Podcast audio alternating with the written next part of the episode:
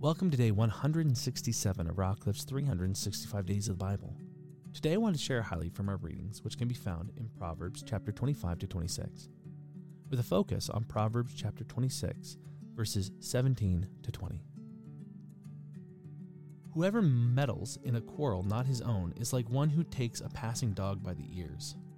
Like a madman who throws firebrands, arrows, and death is the man who deceives his neighbor and says, I'm only joking.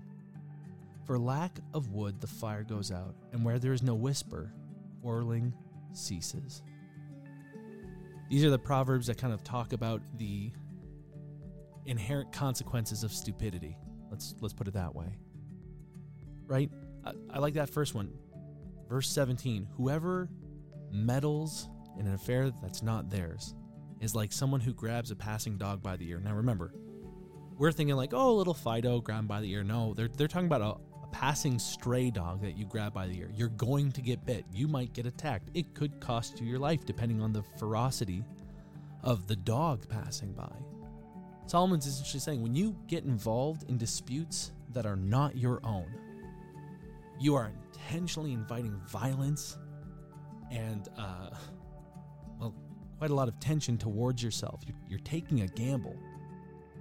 And there are times where we get involved in things that aren't our business. And I'm not talking about, you know, oh, getting involved in helping make peace. This is referring to someone who is looking to cause trouble.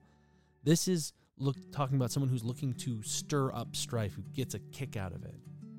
And we know this because the context of, of the Proverbs, as we continue to read down, they have this similar theme of uh, people who are looking to create problems. And they do exist.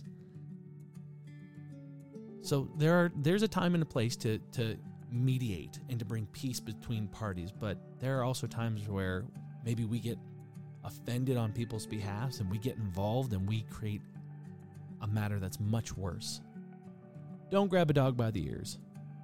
Don't jump into things needlessly. The second one is very interesting. Like a madman, verse 18, who throws firebrands, arrows, and death is the one who deceives his joker and uh, his neighbor and says, "I'm only joking."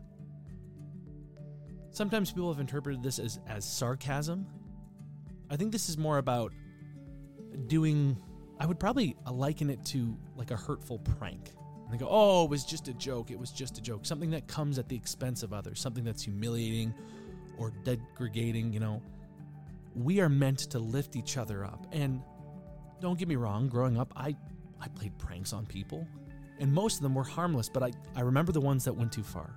I remember the devastation, both the, the devastation I felt when I was made to look the fool, and then the hurt I felt when I realized that I had I had hurt someone by making them feel very foolish or belittled.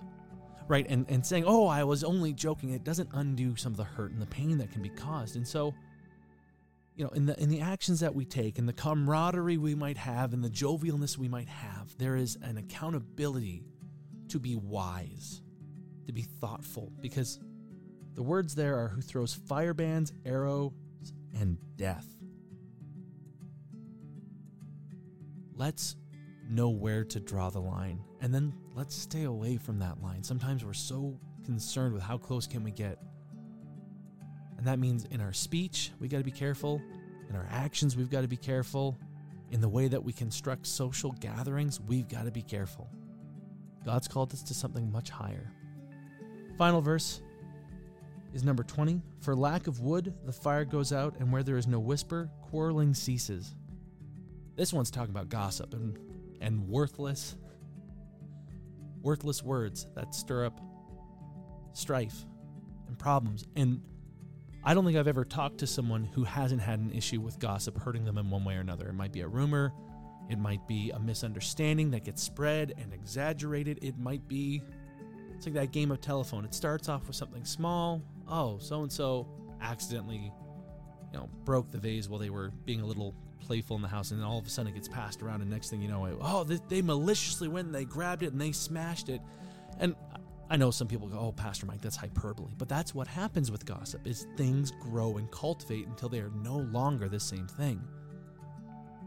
We've got to guard our tongues, right? This is talking about being careful of what affairs we jump into, right?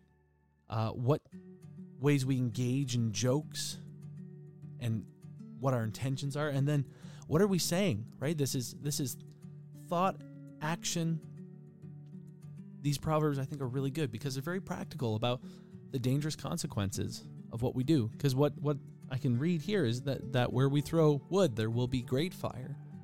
If the proverb 20 says where there's no wood there won't be any quarreling well where we throw wood we create greater fire and more strife so let's be wise let's regard our actions our speech what we get involved in with wisdom and discernment and let's always be checking the heart because that's what's most important may you be encouraged by the word and built up in spirit Join us tomorrow for another highlight.